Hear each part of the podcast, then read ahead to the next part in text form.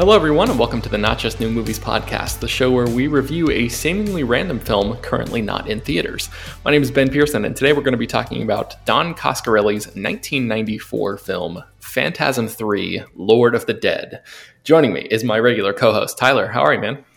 Ben, have you ever thought that Robert Goulet's song Silver Bells was actually Silver Balls and it was a cry for help? Uh, you know what? That thought has never crossed my mind, but now it's all I'm going to think of every time I hear the song. So thank He's you very much for that. Screaming in terror when he sings. Silver balls. I I don't even understand it. I don't even get the reference. It's Christmas time in the city. I don't know, uh, but it is December now, so happy December. Too. Hey, happy December. Well, no, the movie we watched this week it features exclu- uh, features prominently some silver balls. Oh, oh my God! I can't believe I didn't make that connection. I feel like a total idiot. But yes, uh, of course, this movie is full of silver balls flying around everywhere, and we're going to get into that very very soon. If you're a first time listener, welcome to this show. You can find all of our previous episodes at at njnmpodcast.blogspot.com. And if you'd like to contact us, you can do that by email at notjustnewmovies at gmail.com. Tyler, I just checked this morning right before we started uh, recording. Oh, yeah? It's dusty, man. It's uh, there's there's no entries, uh, no new email in that account. I feel like we haven't gotten anything that hasn't been a spam uh, email in that account in yeah many many years. So if anybody wants to uh, liven things up, freshen it up a little bit, uh, yeah. knock off those cobwebs, not just new movies at gmail.com is how to do that, and we will read your email on the air. You can also buy the email handle from us. We'll, we'll sell it. right. Yes, it's very valuable, as you can tell. Um, yes, that's a, a, great point. Okay, so I believe this is the fourth episode in our newest mini series, which is called yeah. NJNM to the third power. Yeah, uh, which is uh, uh, what was it? Superscript three, I think. Mm-hmm. Um, covering movies that have the number three in the title or that are the third entry in a franchise.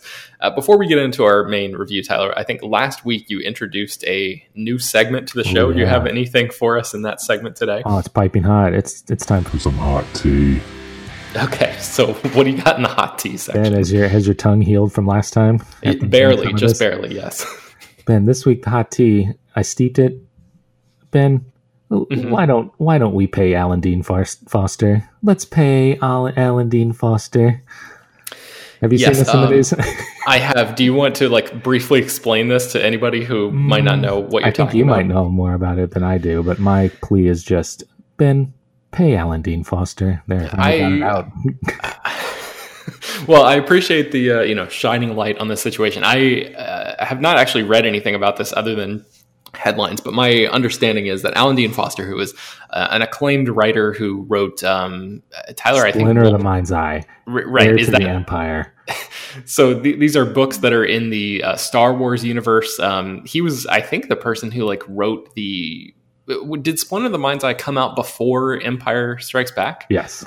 Okay, so he was technically the first person to create a sequel to the mega hit that was the original Star Wars. Yep. Um, it was in novel form, but still this book um, means a lot to people and uh, is you know was and is held in very very high esteem uh, alan dean foster has written a ton of different novels and novelizations of yes. all sorts of different That's pop culture properties um, but uh, yeah evidently he has not received um, any payment for i guess the like residuals and stuff yeah. ever since the um, the fox corporation was uh, acquired by Disney. So I think that's the the fan outcry right now is like, hey, continue to pay this man, you know, for the work that he did. So that that's my very basic understanding of the situation yeah. as it stands. So he's done. So I think it was when they purchased Lucasfilm because the books I think that are in the limelight are his Star Wars pre what is it 2012 when they mm-hmm. buy it in 2012 yeah 2012 mm-hmm. so it's pre 2012 work because then he went on to do the novelization for force awakens so he's done like recent work for them mm. but it's the residuals on the books that were produced like pre oh in the pre-purchase era okay i got and disney claims of course that when they purchased uh lucasfilm i guess they didn't purchase his contract with mm. whoever. So they're like, mm-hmm. well, we don't work. It's not our job to pay you residuals. Oh, and so the Science Fiction Writers of America, I think, is the guild that's kind of um, the united voice and uh, are saying that he needs to get paid some residuals until they can renegotiate what yeah. the future residuals look like, which is probably like he says it's not a lot of money for them, but it is for him. Mm-hmm. And um, but I think the fallback is that if Foster can get residuals, then everyone can get residuals, which is of course what they're entitled to anyway. Um, but especially with like digital, like Kindle editions, mm-hmm. I don't know mm-hmm. how if his contract is 30 years old. Right. It wouldn't it even account for in. it. Yeah. Um, so it's, it's some interesting, uh, there's not a lot written about it, but, uh, what like the Guardian, I think was the one I, I read it on. Um, so hopefully, you know, maybe it's it's still a little bit uh, the facts need to be drawn out a little bit. So we'll yeah. see. But for now, Ben, sip that tea, pay yeah. Alan Dean Foster, pay all the authors that you're uh, may or may not be screwing over. Right. Yes. Put some respect on the man's name. I mean, they're the using least. Thrawn pretty hard, and that was one of his um, core creations in that first in that 1991 Heir to the Empire featured Thrawn. So. Oh. Hi guys. Tyler in the editing room here. My apologies to the entire Zahn estate. Uh, Heir to the Empire was not written by Alan Dean Foster, but Timothy Zahn, the creator of Grand Admiral Thrawn. Um, hopefully Zahn is getting some royalties. If not, but please, please pay Timothy Zahn. If you were wondering what works Alan Dean Foster did have a hand in, of course, he was involved in the novelization of the original Star Wars, its sequel, Splinter of the Mind's Eye, uh, early 2000s novel, The Approaching Storm, and the novelization for J.J. Abrams' Star Wars The Force Awakens. And of course, Timothy Zahn is famous for his Thrawn trilogy, the Hand of Thrawn duology, the new Thrawn series uh, from Disney, and uh, the brand new Ascendancy trilogy with a release just this year in 2020. So check it out. Um, hey, these guys and uh, back to the show. All right. Well, I guess uh, you know while we wait on that Speaking decision to be made, uh, I was just going to suggest that people you know go out and, and explore, maybe uh, um, buy some of Alan Dean Foster's books uh, themselves, like the, the, newer ones or something, maybe yeah. that they know that he's going to get residuals yeah, paid true. for or something. So anyway, uh, all right, Tyler, let's just go ahead and jump now into our discussion of Phantasm Three: Lord of the Dead. Phantasm. The delusion of a disordered mind. A phantom. A spirit. A ghost.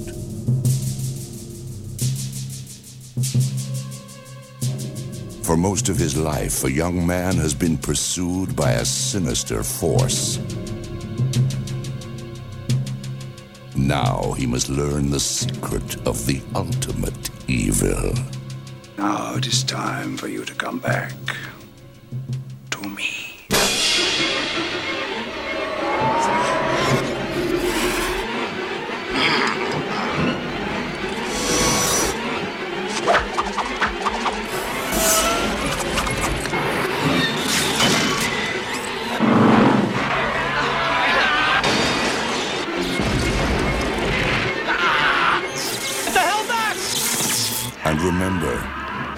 If this one doesn't scare you, you're already dead.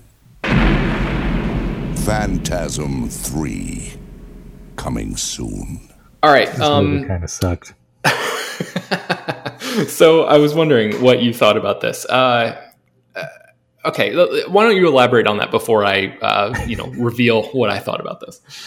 Well, I'm a huge fan of Phantasm 2 and thinking that every single Phantasm movie had the same kind of I don't know. I must have watched Phantasm 2 at a certain time where it was just stuck with me. Mm-hmm. Um, that's not to say that Coscarelli, I believe is his mm-hmm. name, mm-hmm. Uh, is really good with his camera work. He's really good with capturing an ambiance, but I have no idea what this movie was about and where it's going and where it's been. Um, there's not really a mythology there like we've seen with like other slasher movies i guess that we've been watching this iteration. Uh and uh, if damned if i don't know who the lord of the dead is.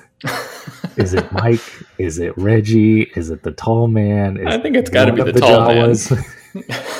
But he's easily replaced so there's only so anytime they need him they just reproduce a new one. So there must be after Somebody- movies. Pulling the strings or yeah, maybe something. there's a puppet master.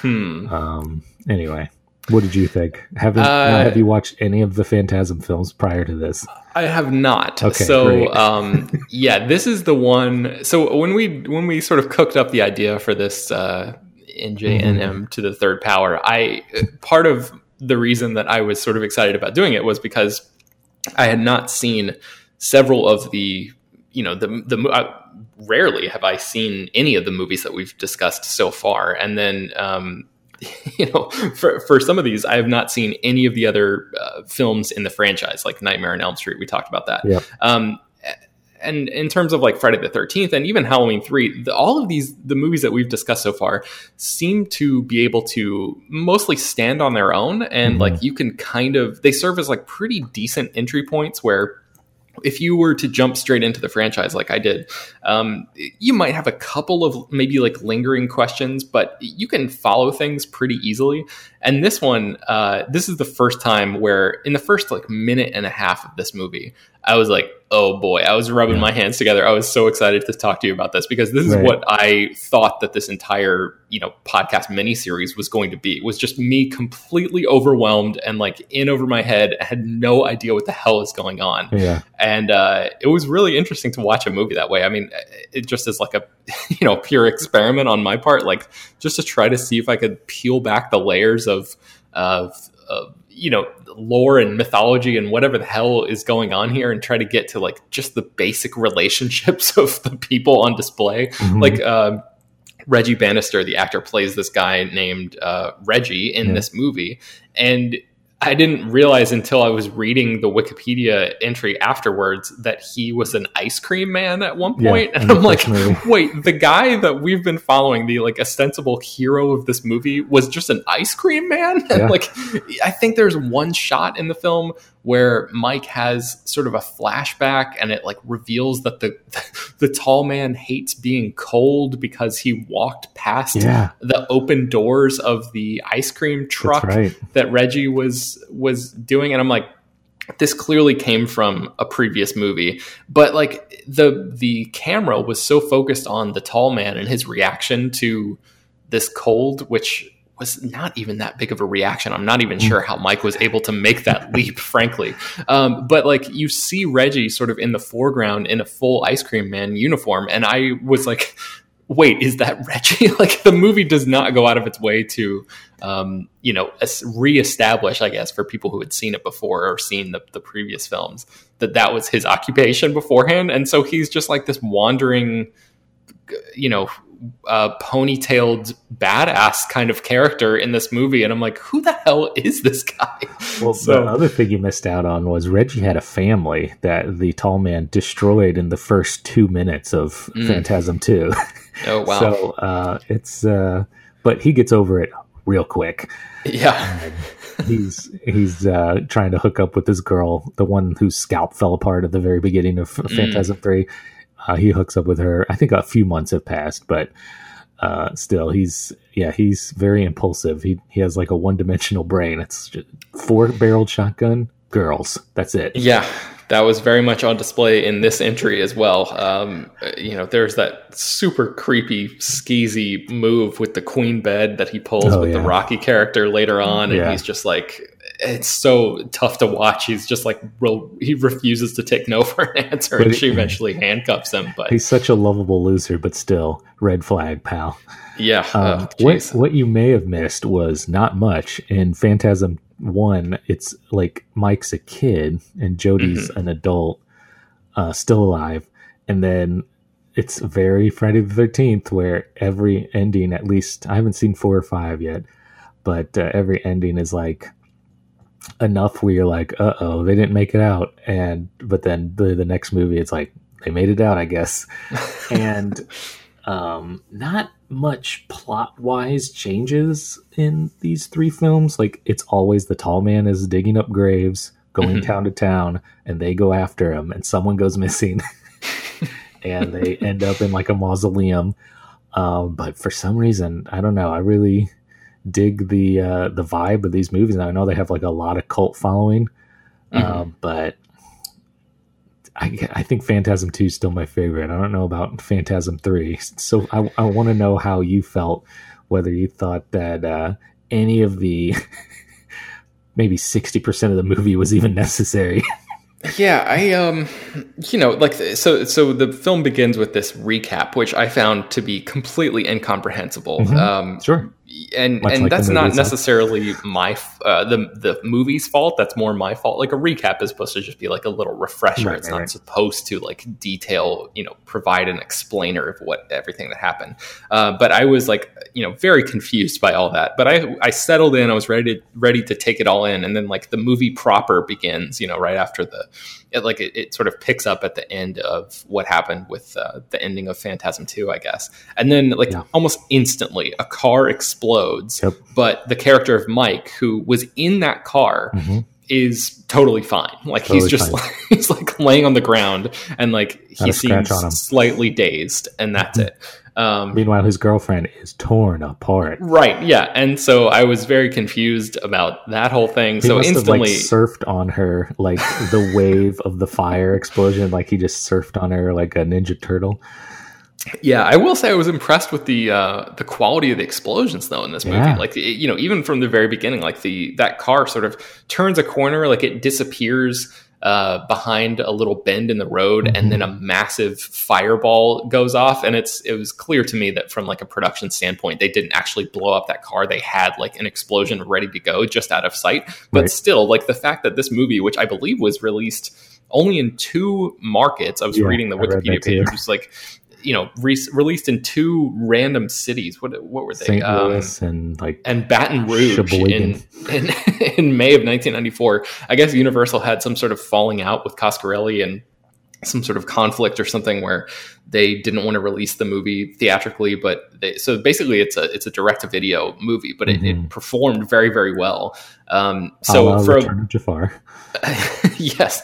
Uh, so for a movie that has you know a budget of like two and a half million dollars or something, I thought that they they did a lot with that in terms of um, yeah. the explosions. Which you know there are a myriad number of explosions in this movie. So I thought the production value was really on spot, and one of the I think it's the only DVD feature other than the trailer.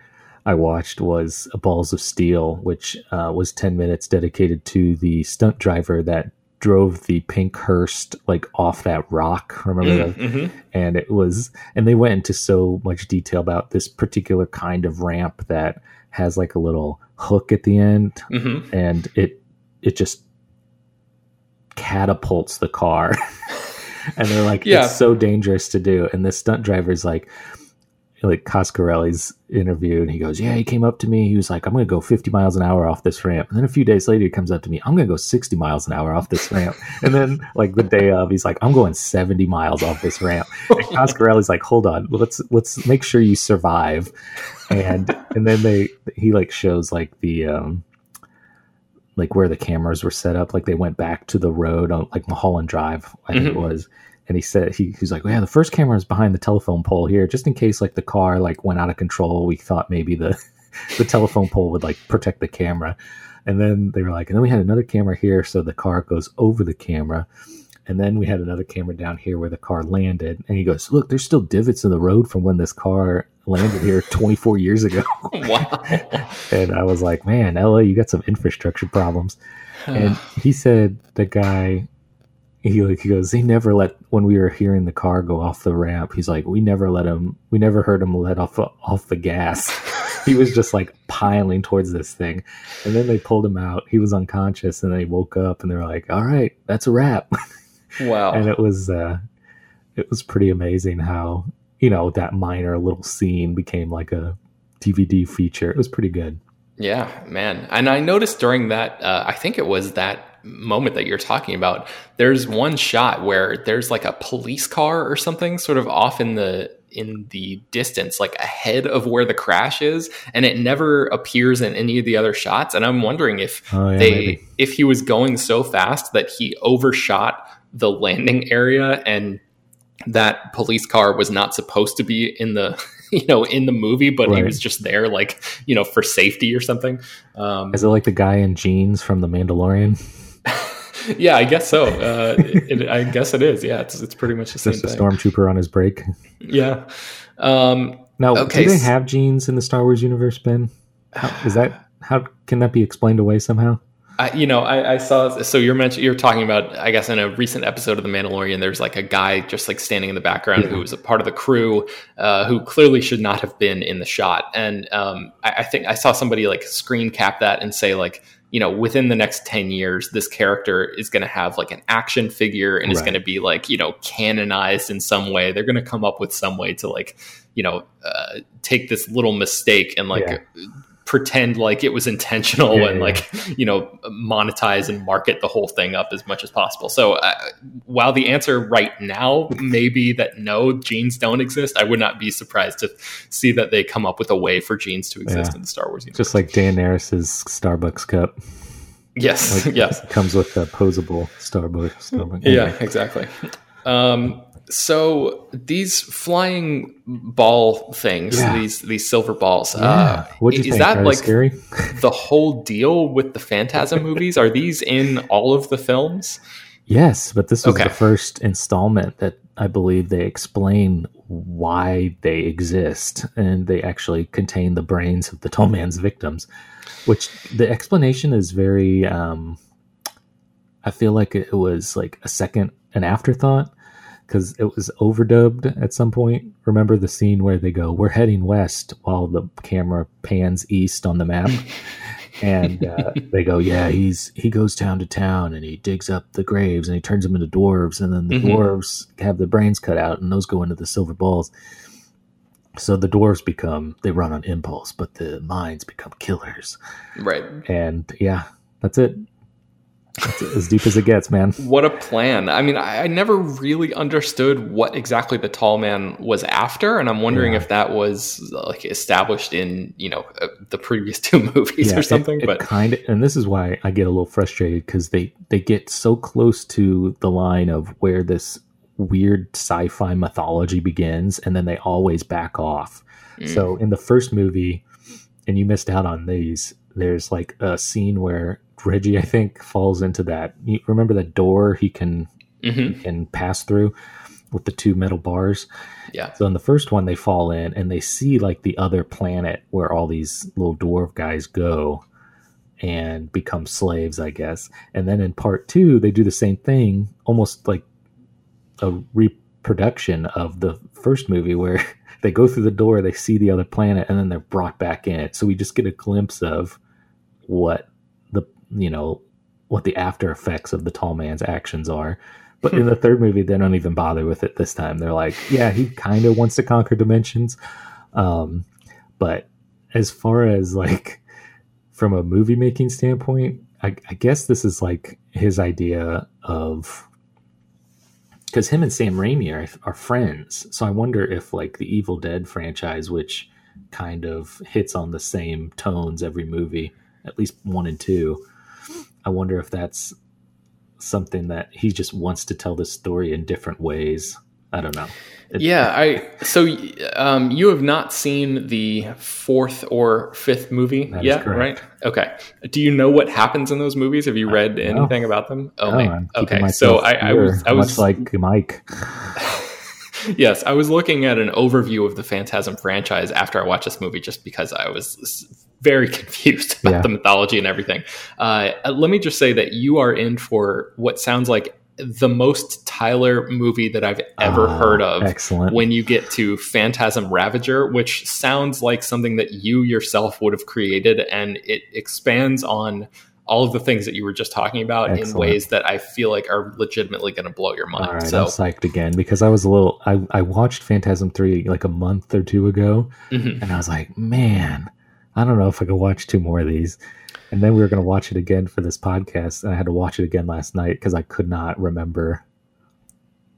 I knew it was a lot like one and two, but I couldn't remember Mm-hmm. which parts were just in three. yeah. Um, but it turns out I do remember a lot from three. But yes, Yeah. now I'm excited. I'm I'm I'm ready to finish the franchise. I can't vouch for four. I haven't really read anything about that one, but it really sounds like uh, five takes things in a totally you know insane direction. Like even more so than like the truly insane stuff that we're talking about that happens in this uh, installment. So, well, that, um, I think that was Angus Scrimm's final film was Ravager. So, Ben, what did you think of Angus Scrimm as the tall man? I mean, I really thought the only trick he had in his acting book was to squint one eye a little bit. Yeah, That's And kind of like raise that eyebrow. the whole move. Um, And I guess they just were like, all right, this guy is maybe like a friend of someone, you know, maybe Mhm. Coscarelli or somebody. And they're like, he's tall. Uh, let's just do that. Like, you just kind of stand there and maybe like walk real slow. And, um, Yeah, you know, it, it reminded me a little bit of like Twin Peaks. Like, there's a giant character in in Twin Peaks, and he like doesn't, you know, that that character uh, uh, emotes a lot more than the tall man does. But just like the idea of having this towering physical presence, um, you know, it, it seems.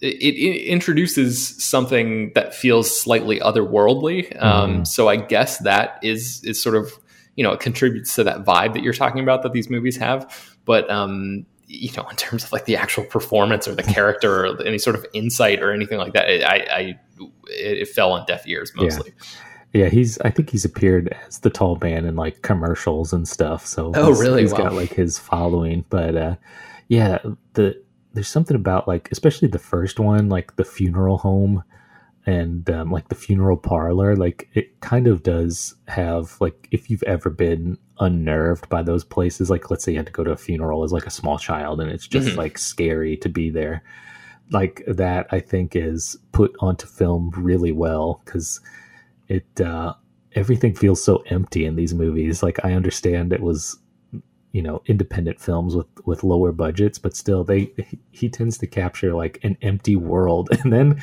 the plot is the tall man goes around and is trying to empty the world.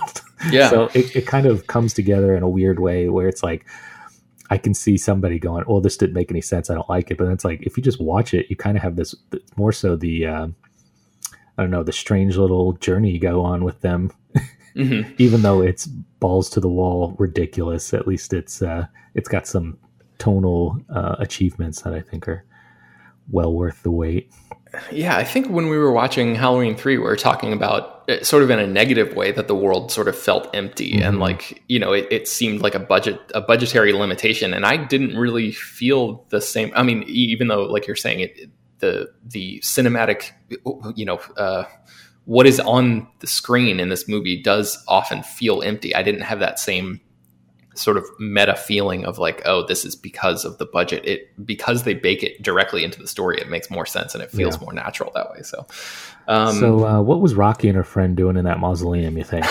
You think they were I have no, graves? I have no idea. Um, yeah, they really just sort of came out of nowhere, and I, I guess before they even get there, like, what is going on in Holtsville? Like, there's that weird gang yeah with the wannabe Steve Buscemi guy Yeah. who's like, you know, what I thought it looked like too. it's like they clearly it seemed to me like they were like all right let's get a steve buscemi type and then like Yeah. he, when he was like hell no i'm not going to be in this direct video movie they're just like all right let's find whoever can be closest to him Hey, remember in Um, Friday the Thirteenth Part Three where there was like three member gang in that small town? Let's do that, but for Holtsville. Yeah. exactly it reminded me a lot of that and like they th- this gang you know kidnaps uh uh, Reggie, and then they walk into this handedly. weird. Oh yeah, like super easy. Uh, they walk into this weird Home Alone situation where this Yeah. kid is there, and he he is just like I, I, this is the moment I think where you know uh, th- there was some mythology stuff and like the you know the portals and things like that in the in the beginning. Um, you know, there's that moment at the very very beginning of the movie where Reggie like points the uh, shotgun up at the trees and shoots once, and then like four different uh, Jawas. Jawa creatures like fall out from different points, and I'm like, th- there's no way that that blast would have hit all four of them. So you know, there are moments where I was confused in in the beginning of the movie, but this is the moment where when this kid, uh, Timmy or Tim, I think is is introduced. Um, this is where I really like started losing it. I was just Yeah. like, what is going on here? What does this movie think that this character is? Because I couldn't tell if he was like supposed to be a highly skilled assassin or just really Yeah. lucky because Oh, he's that when he shot that thing off the mailbox, my RiffTrax mind was like he was aiming for something else. And he just happened to hit the. He's like, check that out. But I think he's the cousin. He's the cousin Oliver of this franchise. When uh, when Mike was younger in the first movie, I guess they had to make Mike disappear for a while, so they brought the kid on, Mm. and uh, I think that's just uh, I don't know. I mean, there's that moment where uh, he like basically throws like a it's it's the paint can moment from Home Alone, but Mm-hmm. Yeah. he's got like knives on a uh, a dummy or something, and he flings that down the stairs. That doesn't actually kill anyone, but Mm-hmm. Nope. he um uh, he he hurls a a hatchet into the woman's forehead. So Yeah. that that's one death, and Just then like Kevin McAllister. right, and then uh, he takes a frisbee with razor blades around it That one's And- my favorite. hurls it into the sky. And the the two guys the the two villains the kidnappers are standing there you know probably what 30 feet away from him or something Yeah. like that. And they just watch it as it flings into the sky arcs toward one of the guys next. He doesn't put his arm up. He doesn't take a step back. He doesn't dodge or dip or duck or any of the d's in dodgeball he dodge. just stands there and lets the thing slice his throat open and he dies. Yeah. And then the Steve Buscemi character falls into a pit and gets shot in the head Yeah. by this little kid who's what, like 12 years old or something? I was It's uh, a dark world, Ben. That's I you got to survive. very taken aback by all that. And then yes, he he he teams up with Reggie and then they go to a mausoleum where they they find Rocky and her friend who gets uh her forehead drilled into by this um this silver Oh, that's ball That's brain classic. sphere thing. that's classic silver ball. It's uh, Uh, it loves the brain juices because I think it it frees up the uh, for the yellow fluid that the tall man puts in there.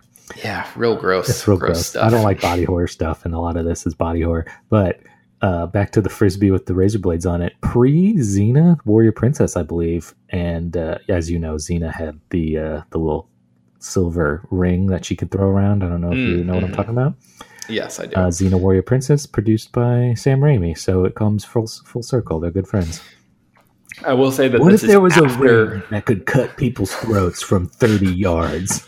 Uh, this is after Hard Ticket to Hawaii, the 1987 movie, which I believe had a similar thing, a frisbee with razor Oh, device. blades on it. So Okay.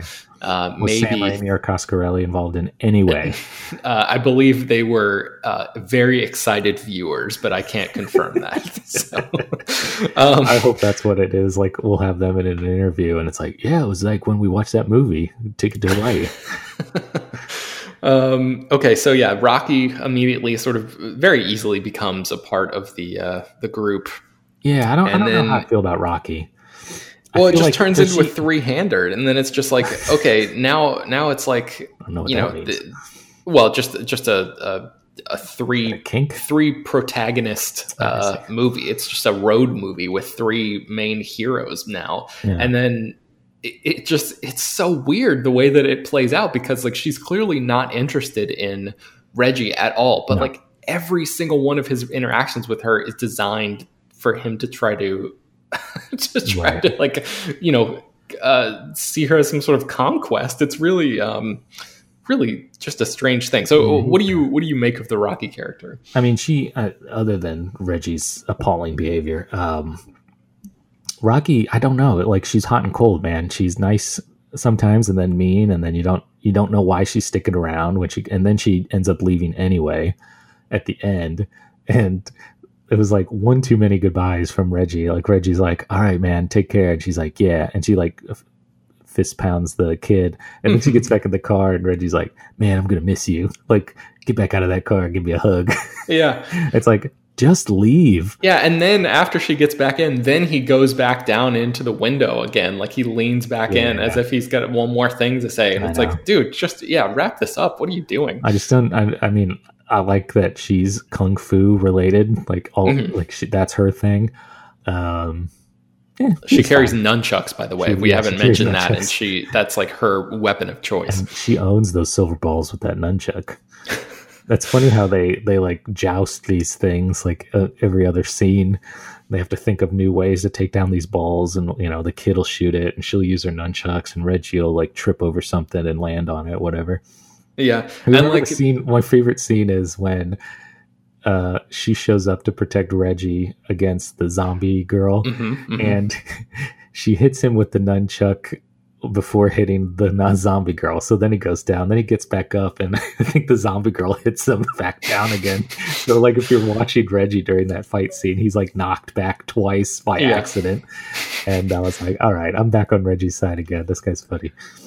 Yeah, I like the. Uh, I think my favorite thing was just like um, the sort of ridiculousness of like how these these silver balls are just constantly like hurtling balls. down uh, hallways Yeah. and like you know they have these cool camera moves where it's like supposed to be from the POV the ball and I'm like Mhm. all right this is all like interesting low budget like indie kind of filmmaking where it's Yeah. like they're doing creative stuff I'm I'm on board with this but then like the silver balls which at one point uh, bore through someone's head like not only the um, that one body horror moment that we were talking about where Mhm. Rocky's partner gets like drilled into it, at one point it's going so fast that it just leaves a spherical Yeah. or I guess a cylindrical um, like hole in in the the zombie woman's head because it just travels so quickly Yeah. that it just blasts straight through. So this this thing clearly has the ability to um, you know to fly and to maneuver and to go at like insane Correct. speeds, but it evidently does not have the ability to do any of that. You know, at, at a uh, a height that's like less than five feet. like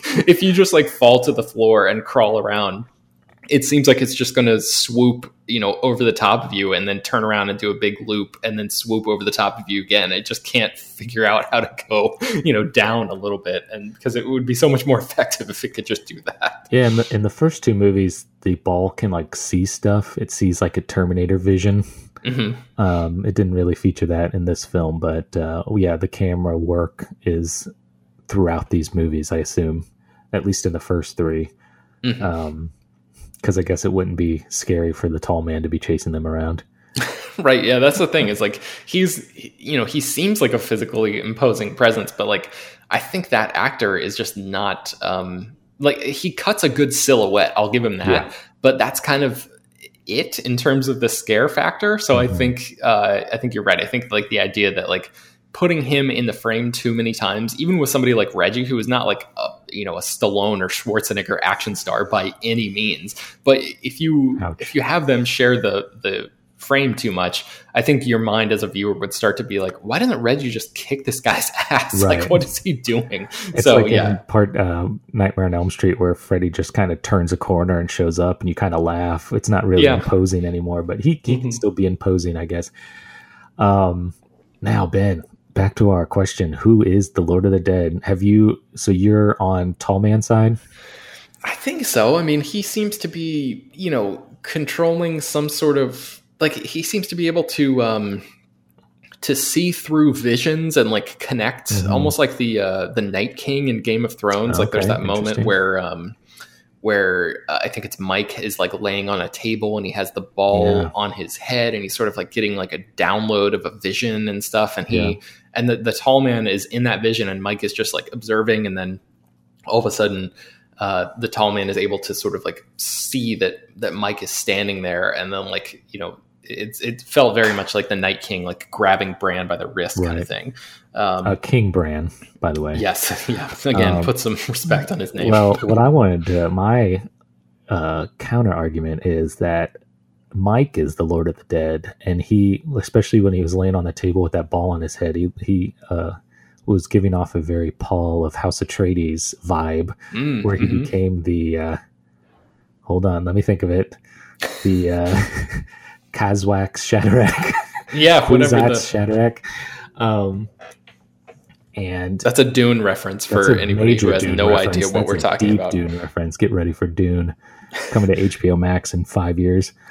Um, yeah, and so my and the the tall man really wants him, and he wants him alive. So I wonder if like the Lord of the Dead is embedded in his inner being, and maybe that's why he's got like the parts already for like he. I mean, spoiler alert: he bleeds yellow, and he has like a silver ball in his mind, in his Mhm. head, and we don't know exactly what that means. Just like every other Phantasm movie, Mhm. and uh, he runs off at the end, so we don't know until I guess Oblivion, where uh, where Mike ends up.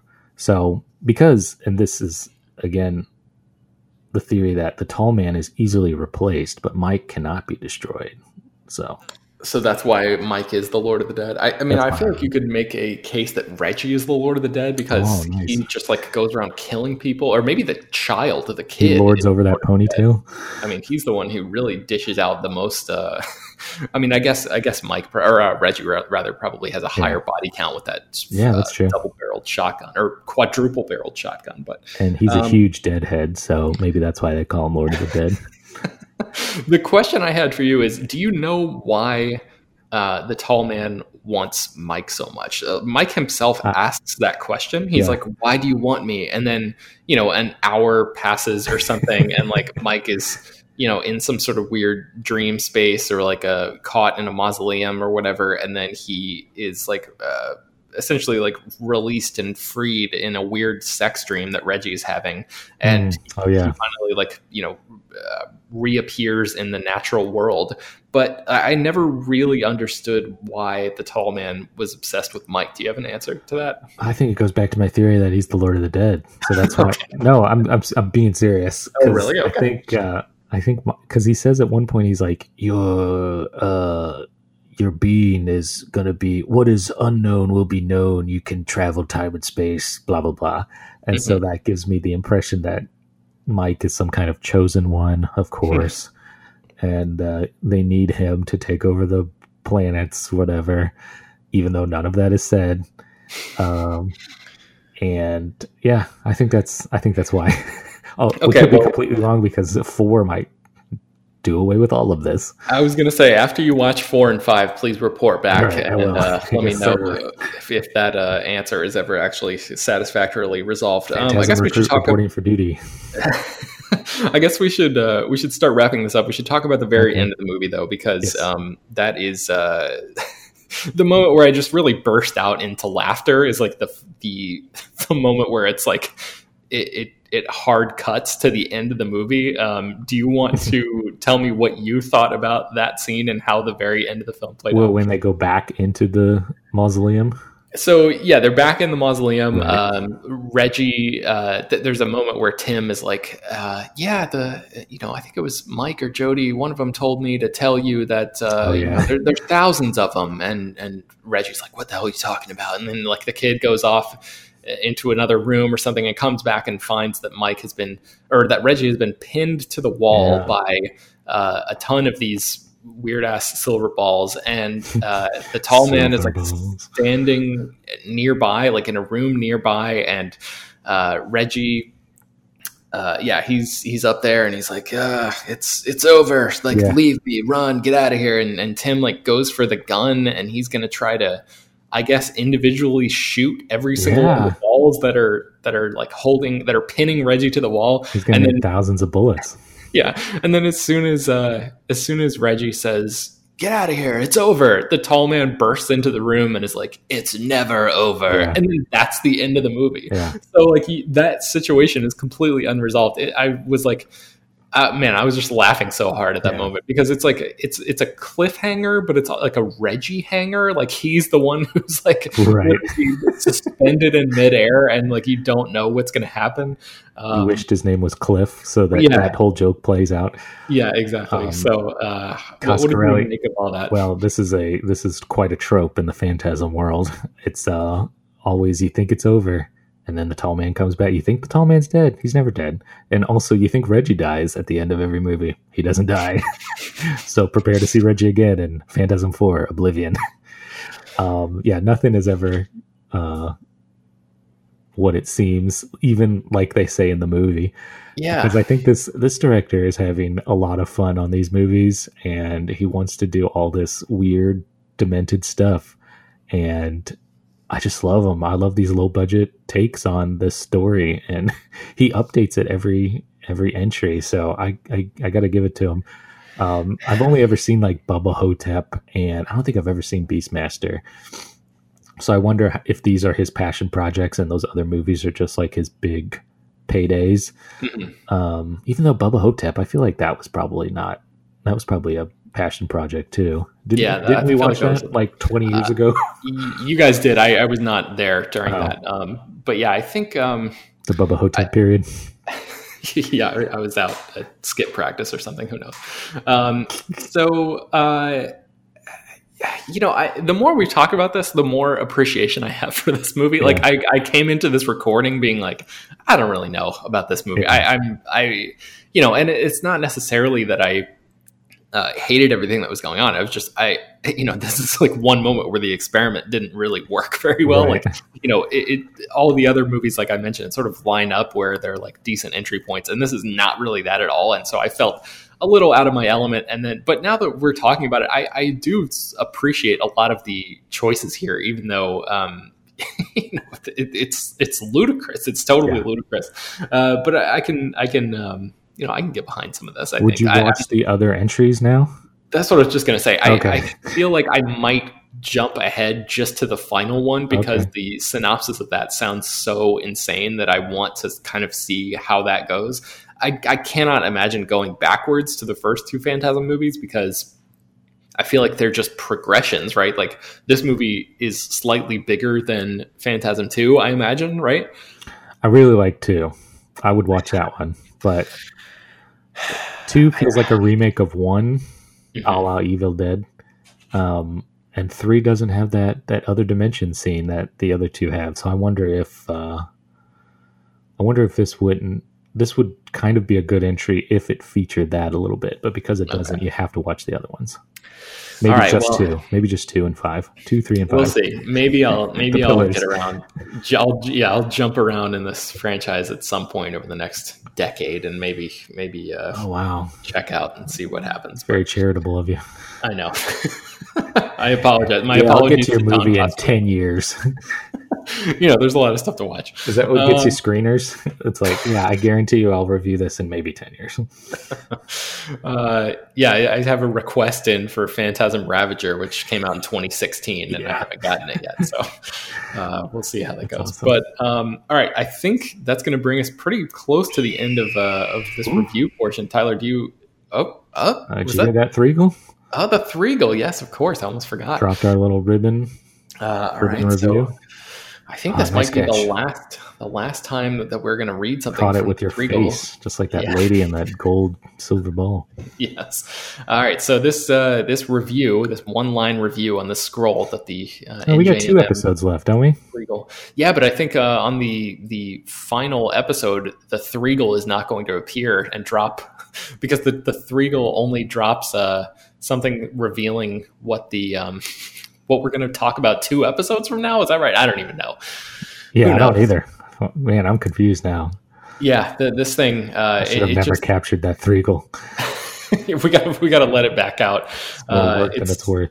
Yeah, it's very difficult to feed. But um, this uh, this scroll it says uh, Richard Richard Schickel from Time Magazine. There's a quote here for a movie or his his review of a movie. It says an astonishing display of virtuoso cinema that is destined to take its place among the most vivid and freshly imagined fist to groin contests in the medium's history. All right. Wow. Phantasm so most, most of it, well, I don't think it's Phantasm 4 because that would not really work for this That's miniseries. True. But uh, I most of these um, Threegle entries, these uh, quotes from reviews for movies that we're going to watch in the series, have been pretty bad, been pretty yeah. bleak, painted a bleak picture of what we have to expect. But this one uh, sounds like it could be pretty good. So okay. I guess we'll have to wait and see what that film is. I just is. remembered which one.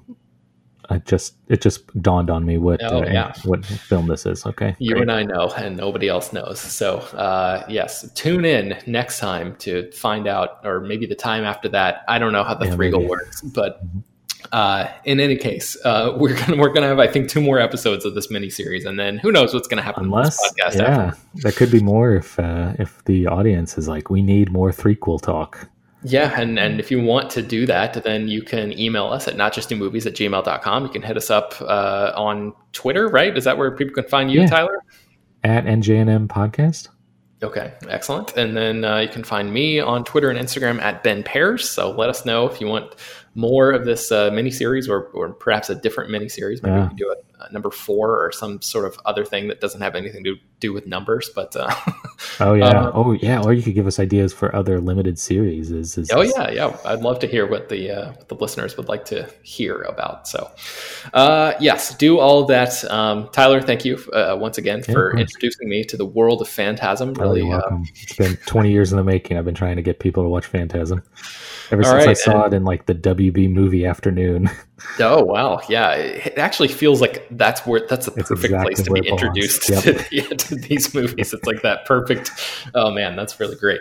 Uh, okay, well, until you get a chance to check out Phantasm Four and uh, Phantasm Ravager, mm-hmm. um, people can just check you out online. Uh, hit us up on, on Twitter and, and shoot us an email if you have anything to say. That's right. Otherwise, thank you all for listening, and we will talk to you next time.